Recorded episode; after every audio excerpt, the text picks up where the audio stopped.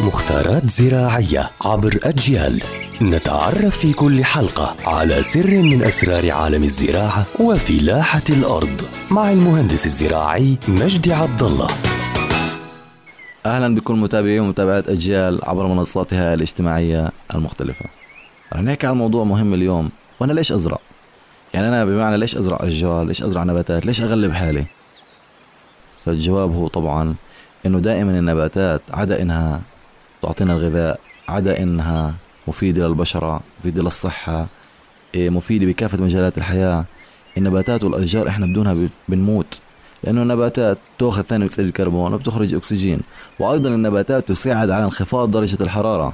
بمعنى أنت يعني موجود في مكان درجة الحرارة 45 نفس المكان إذا كان مزروع فيه أشجار ونباتات تنخفض بمقدار 10 ل 15 درجة مئوية.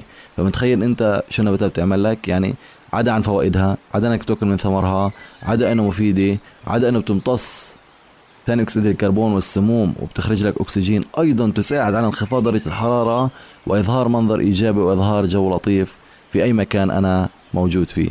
فدائما نهتم يا إخوان بالتشجير. نهتم بنزرع الأشجار نهتم بنزرع النباتات.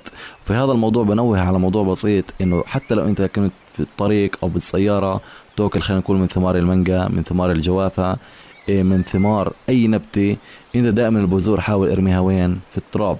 يعني حاول إرميها على حد الشارع بعيد عن الشارع بالتراب. ربنا راح يتكفل فيها وراح تصير شجرة والناس يأكلوا منها وتساعد على تلطيف الجو. ويعطيكم العافية.